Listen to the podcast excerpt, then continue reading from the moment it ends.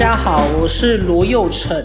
这次呢，我要跟大家分享的主题是我从我一开始入行加入租赁管理的工作开始，我是怎么样在这行里面当一个小菜鸟，不断的一步一脚印去学习，完整的呈现给大家。当时，那我那时候就开始学习，去看很多的房子。那时候我为了要赶快有冲业绩，那当时我是所有的在租赁管理的公司的同事里面，我是年纪最小的。那时候要大三，大三的时候。那个时候呢，呃，我第一步就是先把这个呃公司里面有两三百个房间全部都看完哦，那包含了有出租的、没出租的。那个时候我就会觉得，其实租赁市场没有想象中那么透明。那个时候五九一才刚盛行，那个时候还有其积极网站，大部分是用部落格去介绍说这个出租的房源，比如说你在打大安区租网络上或打中立租，那时候脸书的社团也没有到很流行。所以那个时候的案源的透明度没有到很强，所以那时候出入都蛮快的。那我印象中呢，那时候我的一个前辈后来去澳洲打工留学，那他本身他在当时他一天可以租掉三间。那三间他所获得的销售的利润呢？哈，比如说那时候我们的租金也没有像现在那么的高，那个时候套房的均价大概在六千上下，所以你租一间呢也可以赚三千，那有些到七千、八千的这样。那我们现在可能有些都已经租金都比当年十年前都高个二十 percent 左右了，所以当时他一天只要租掉三间，他就可以拿到一万多块台币。对当时我来讲是非常非常有吸引力的。那时候我就开始的疯狂带看的流程。那个时候我的老板呢，他会一直不断的丢电话给我，然后我负责去联络窗口，约定看房的时间，决定要带他看哪个房子哦。那个时候老板他就直接跟我讲说，这个电话你联络他要看什么房子，你直接跟他约时间去看这间房子就好了。所以那时候我只要负责带看。他要签约的时候呢，我可以拉到公司来签，我们的老板他就会直接帮忙签掉。所以这样其实我觉得非常轻松，只要负责带看。我那时候就用带看房子这件事情，顺便了解整个周遭的房地产的市场。那时候看的案量非常非常的大，但是我那个时候呢，我呃一开始的前面的这两个礼拜都成交不顺利，因为我们这个是没底薪的。那但是你要付出你的时间跟油钱。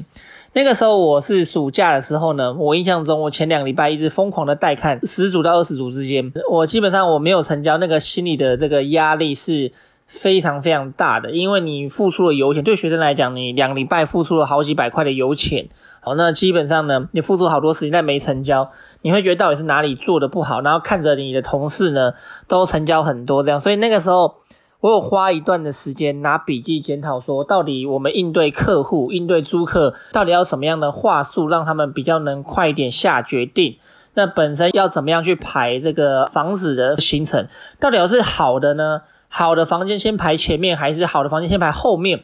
那还是排中间？但是说你你带一个租客要去看房子的时候呢，你要带他看几间，不要带他看五间以上，不然他们根本是没办法决定。因为通常带看三间是最好。这些流程、这些过程，在当时我是花了大量的时间去学习，然后要怎么样的房型，要怎么样设计，怎么样装潢，怎么样放一些软件，有配什么样的设备，通常才会在那个时候，在那个时间点，才租的比较高，跟租的比较快。所以那个时候，我把这样的流程跟呃细节呢写成一个笔记。那到两个礼拜之后呢，我大概快一个月，我上手之后，我几乎是天天都在成交租的房子。所以那个时候，我一个月基本上我靠租房子赚赚钱这件事情呢，这个就可以赚到三四万块台币起跳。那时候在当时我的大学同学是非常非常高的，因为当时我还是有白天还有上课的。那那时候是全职暑假，可以赚到三四万块这样。所以那个时候呢，基本上奠定了我日后去投资房地产，跟我去开这个投资经营的公司有很大很大的关系。那当时是觉得没有什么关系，但实际上日后很影响是非常非常大的。那在这个过程中呢，我开始有我自己的收入了，我就开始更去参加很多这个实际有付费的课程。之前我没有有提到说，我基本上都参加免费的，不然我真的没什么钱。那我开始参加一些要付费的，比如说财商课程。比如说房地产的课程，比如说像开始去买一些书，开始准备报名不动产经纪人的课程，因为当时我会觉得说，呃，我当时还没有到投资房地产的一个概念非常非常的强哈。当时我只赚这波钱，我那时候我开始决定要投资房地产，但当时我想说，如果我到大四毕业还没办法靠投资房地产赚赚钱当收入的话，我就去信义房屋上班。那信义房屋至少要个不动产经纪人的一个牌比较好，容易进入房地产的一个门槛，你会比比一般人还要来得快。所以那时候我就把原本要读研究所，我妈那时候要叫我考研究所的费用呢，我擅自拿去报名了这个不动产经纪人的那线上课程。所以那个时候我在有一段时间我是边读边带看，然后边学房地产哈。所以那个时候我的时间几乎都充斥着房地产的所有的内容和这个相关的一个讯息。那个时候我开始跟房仲看房子了，因为我毕竟已经我自己就带租客去看房子，所以我开始跟。这个要投资买房子这些事情呢，开始慢慢对房子已经慢慢不陌生之后呢，我开始第一次，呃，大三的时候呢，这个一个人踏进信义房屋的中介店，跟他讲说我要买房子。那对现在很多的年轻人来讲，可能觉得这些是非常恐怖，而且是非常的胆怯的一件事情。但当时的我也是一样，当时基本上虽然说我拥有看很多房子的经验，但是毕竟买房子跟租房子这个层级的落差是非常大的。我依稀记得，我当时呢，我要进去新一房屋中介店的时候，第一次第自己一个人，没有父母，没有任何的朋友陪伴的时候呢，我非常非常的胆怯。那当时呢，我犹豫在门口至少有二十分钟以上。那我到底要不要进去呢？那我后面决定说我，我反正我毕业以前，我一定要投资一间房地产。当时我的一个目标是这样的，所以我就直接打开门，踏进这个中介店的时候呢，我发觉一件事情，原来做比想的。还要多，你才会有进展，才会有执行力，才会有成功。所以当时其实我觉得我们大部分人是想太多了。那很多的恐惧，很多的胆怯，其实不一定会发生，但也许也会发生。当时我踏进这个中介店的时候呢，大家对我都非常非常的好。那虽然他们年纪都比我大，那虽然说感觉也没有跟我差很多，都二十几岁这样。当时我才二十出头岁，可能二三十岁这样。那当时那柜台小姐呢，非常的亲切，问我要咖啡、水还是奶茶呢？那我毫不犹豫就点了我最喜欢的喝的奶茶，而且是冰奶茶。之后我坐下来就跟一个胖胖的业务员齁，然后聊天。那当时呢，我印象中非常深刻。我从下午四点多进去这个中介店呢，然后我看到七点左右，那时候我看了三间房子，他跟我聊了非常非常多。他完全不把我当一个学生看，而且他应该也不知道我是一个学生。虽然说我穿的很像一个学生样，夹脚拖，一个短袖的一个短裤，加上呃简单的 T 恤齁，那时候我就开始看房子了。我印象中还是非常深刻。那时候，呃，我们聊了非常多，跟我讲一些他们怎么样去怎么样去销售房子啦。因为我那时候就不知道，就开始问。我不会说谎，说我有多厉害，还是说我已经有投资房地产，我都完全不骗，真心不骗。哦，那个时候我我就是直接讲说，我开始看房，我想要买房子这样。那当时他带我看的第一间房子，我印象中是一百八十八万。在中原大勇四街的一个五楼的公寓，那个它是环境非常的糟，格局也没有非常好，是一个么字形的一个公寓。那个时候呢，他带我上去看的时候呢，我觉得哇，房子怎么跟我看带看租房子的那个整理过的怎么差那么多，那么的破烂，然后那环境也很糟。那个时候我想说，诶，房子也没有想象中的真的很贵啊，因为一百八十八万，然后呢，二十五平，单平其实很便宜啊，基本上是八万左右，八万多这样，也没有很贵。但是呢，呃，毕竟一百八十八万头期款准备三十六万，因为当时我已经可以开始赚每个月三四万块了，所以我觉得还好，没有到真的很难去买这个房子这样。所以那个时候有加深我对于投资房地产的一个信心哦。其实房子没有想象那么贵，因为一开始我们还没有看房子的时候，大家都觉得投资房地产或看房子事实上都是遥不可及，但实际上等你真去看之后，世上真的有很多房子没有你想象中的贵，而且还便很便宜哈。现在还是一样哈，二零二零年的现在还是一样的。所以当时我看了三间房子之后，我那天晚上睡不太着觉，我有莫名的一个兴奋感，我有对于房地产有一个非常非常大想要快速达成的我要赶快这个买下第一间的一个冲动。所以那个时候我就不仅是我那时候生活基本上就是房地产的，那基本上那个时候呃白天就是上这个原子大学的课，那中间的空档或假日就去跑代看。那带看完附近有中介店，我就进去中介店跟他讲说我要看房子这样，然后慢慢的养成一年看三百个物件、三百件案子。其实我平常这样子一个累积，其实非常非常快，等于我平均一天我不要看到一件，我有时候一天看到三件，我就超过一年看三百件的目标了。但是当时呢，我发觉看了那么多呢，还是觉得啊，心里会怕怕，因为我呃虽然说我开始每个月有赚一两万块。三四万块，但实际上我还是没有足够的头期款三四十万去买这个房子。那甚至后面要装修款，因为当时我还是有学习怎么样去改房子的。当时有个非常非常好的一个前辈，我在这个聚会认识的一个前辈，他非常好。那个时候我当学要看房子的时候，我对于中介的应对跟谈吐，当然我第一次的印象是非常好的，因为我是去信义房屋哦，他们不会有一个歧视你买不起的一个眼神跟脸色。那当时我认识一个前辈，我勇敢跟他讲说，如果今天你你有看房子，那个前辈大概是三四十岁左右，他有投资过房地产，有投资过大概有呃好几间的经验了。那个时候我直接跟他讲，你如果要去跟中介看房子的话。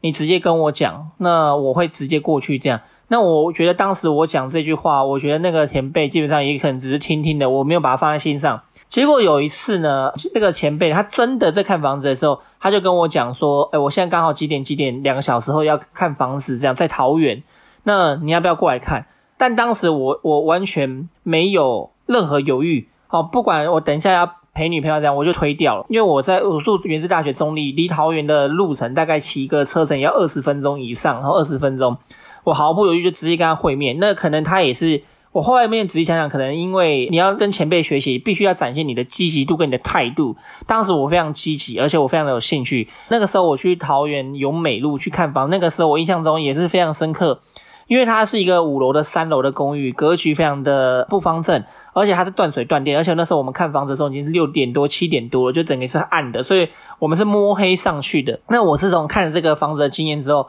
我就会发觉哇，原来我们看投资的房子跟出租的房子基本上有些差异，我们都看非常破，然后环境没有很好，而且格局非常差，而且非常状况不好、屋况不好的一个房子。那个时候呢，我就开始养成跟这个前辈，只要有有房子要看，我就马上冲过去，而且我不计任何代价，不管多远，不管天气多糟，我都去现场看。那这个前辈也因为看到我这样积极的态度之后呢，我有些问题，我直接问他，他竟然哦，我会用脸书留讯给他说这个问题怎么去解决。我问他问题，就他直接打电话跟我聊半个小时，只是为了解答说这个问题怎么去处理。让我觉得，在一开始房地产的道路上，其实我那时候认为，只要你展现你的积极的态度、跟你的执行力、跟你的积极度，甚至说你不要畏惧投资房地产，上是有很多人会愿意去帮助你，而且也不会歧视你说买房子事实上是是在炒房，还是说是觉得你遥不可及的事情，纯粹都是因为我想太多了。自从我跟投资这个前辈呢非常好之后呢，我就开始会很好奇问他们说：“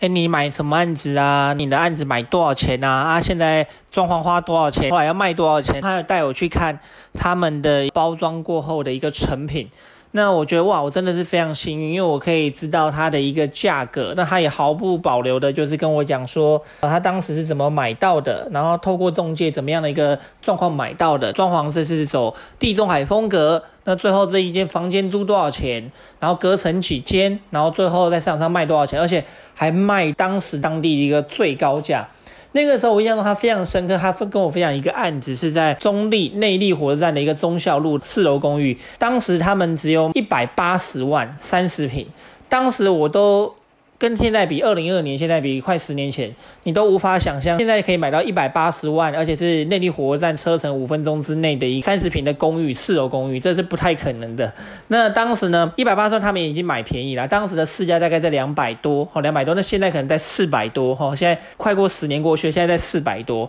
市价在四百多，甚至接近五百。那当时的市价大概在两百多这样，那他们买到一百八也是非常非常的便宜。那时候他们花了大概约呃一百多万的装潢，成本大概不到四百，三百六、三百七，最后卖的价格是当时的当地的超超高价，卖到四百五十万。但现在来看呢，基本上还是非常便宜的。现在来看，还你当时就算卖最高价，现在还是很便宜。所以当时我就会觉得哇，原来我这个呃了解整个房地产的一个脉络，我要知道它的原本的样子，还有原本的竞价价格，中间要花多少钱的装潢，哪个地区可不可以这样花，可以租到这样的一个租金，可以租到这样租金，其实我蛮擅长的，因为我有在帮这个前辈去租房子，哈，租房子赚服务费。那最后原来也可以卖到那么高，所以那个时候我就开始决定，我要自己去积极的去跟这个前辈去看这样房子。那时候前辈他后来我就大概跟他看大概五间左右，我后面就去自己单独一个人，就是慢慢的去跟不同的中介去看房子。但是我在开始那时候有给自己的一个短暂的目标，我说在本身在带看租房之外，我一个礼拜至少要跟三个不同的中间接触。但当时没有想到是一开始我觉得房产事件就是这样的美。好，没有任何的闲言闲语跟挫折。等到我开始慢慢的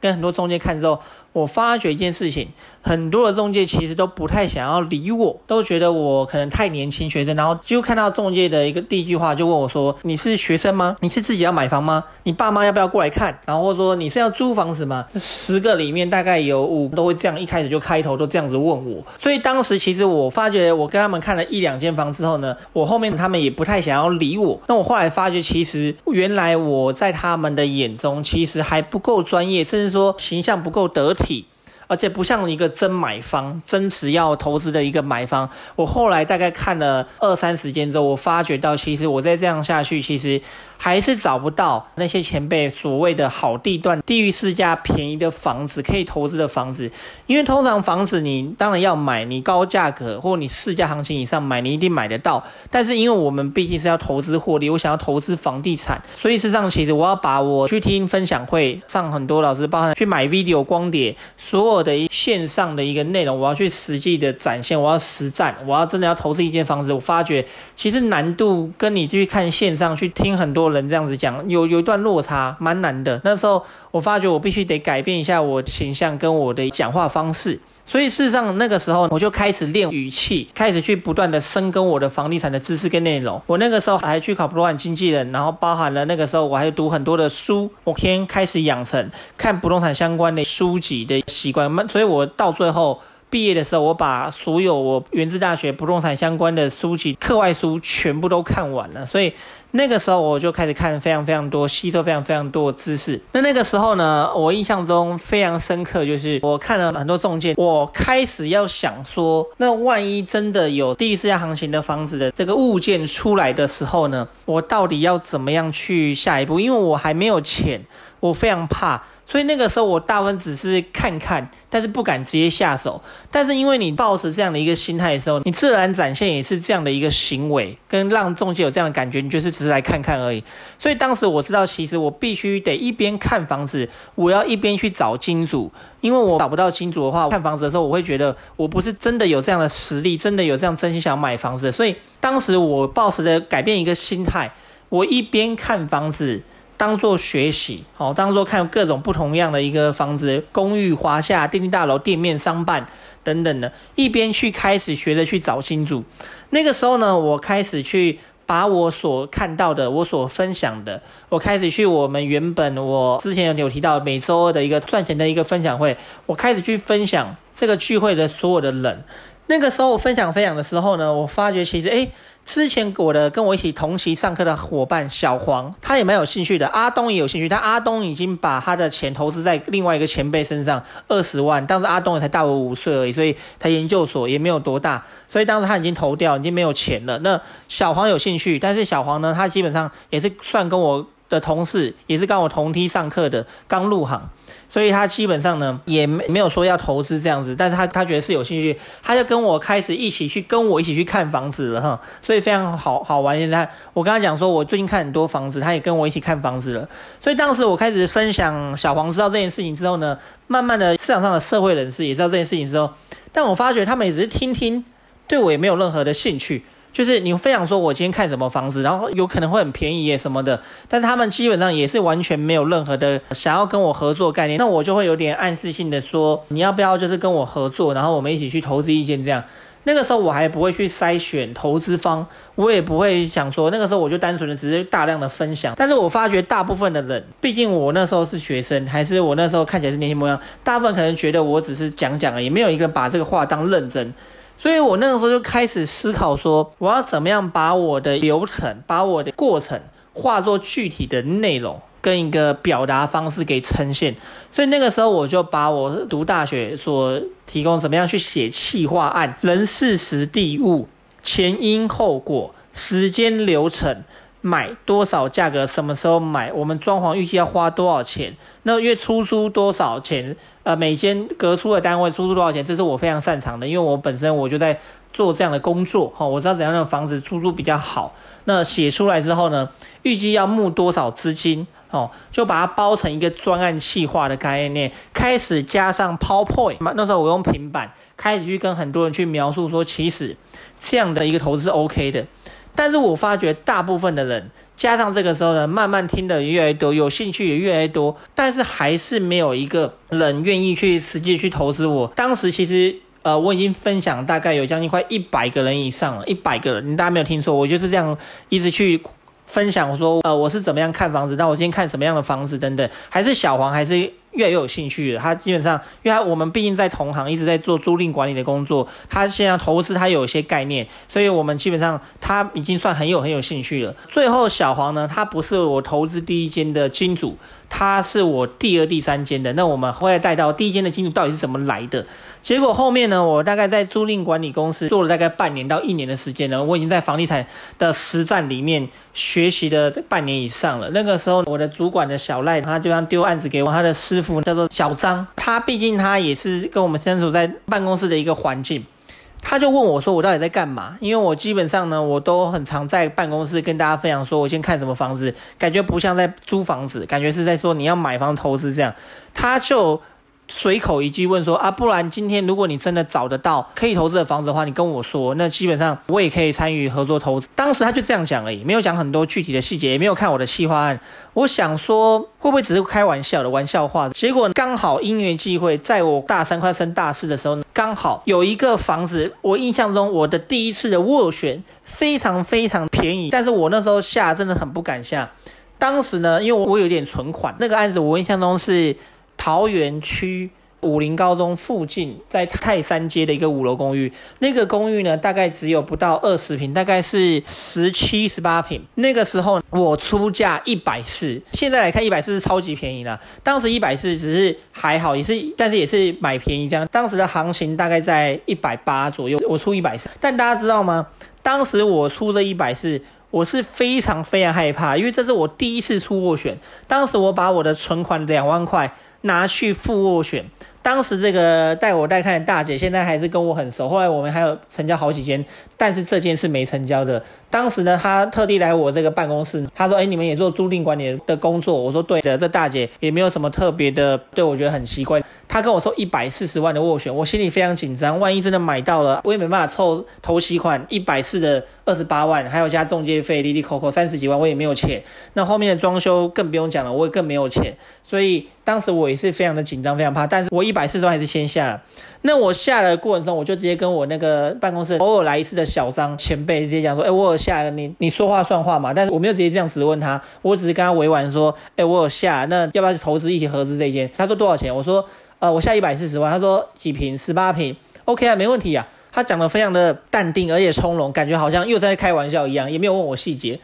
他说：“你没关系，你等要签成再跟我说。”我想说，呃，还是心里会很不安全感，还是很重。因为毕竟如果他说他不要的话，那我怎么办？因为我确定目前我分享一百个人里面，只有他愿意答应。那小黄是有兴趣，但是他愿意答应说要投资，跟我一起合资去买这件。但是后面呢，经过大概两个礼拜，非常的折腾，我非常的紧张，到底会不会成交呢？哈，结果最后呢，竟然。这个案子被一个武林高中老师以一百五十万比我多十万，因为他那时候中间过程中，这个呃这个大妈中介一直叫我加价加价加价，那时候我真的连五万都加不上去，我最多就加五万，加到一四五的原因是因为当时我觉得呃五万就以这个房地产来讲，就对我来讲非常非常多了，所以当时我是加不上去，就最后被人家以再五万。一百五十万买走了我的第一次下斡旋的案子，所以这个案子我是没有买成的，但是也因此奠定了小张前辈他对我对于投资房子的一个实际的一个执行力的一个印象跟程度，也造就他后面投资我买到人生中的第一间投资房子。今天分享到这里，下次要和大家分享的就是我是如何零到一。经过这次斡旋的失败，没有想到这次的失败之中，让我买到人生当中第一间房子，是多么的兴奋。我们下次见喽。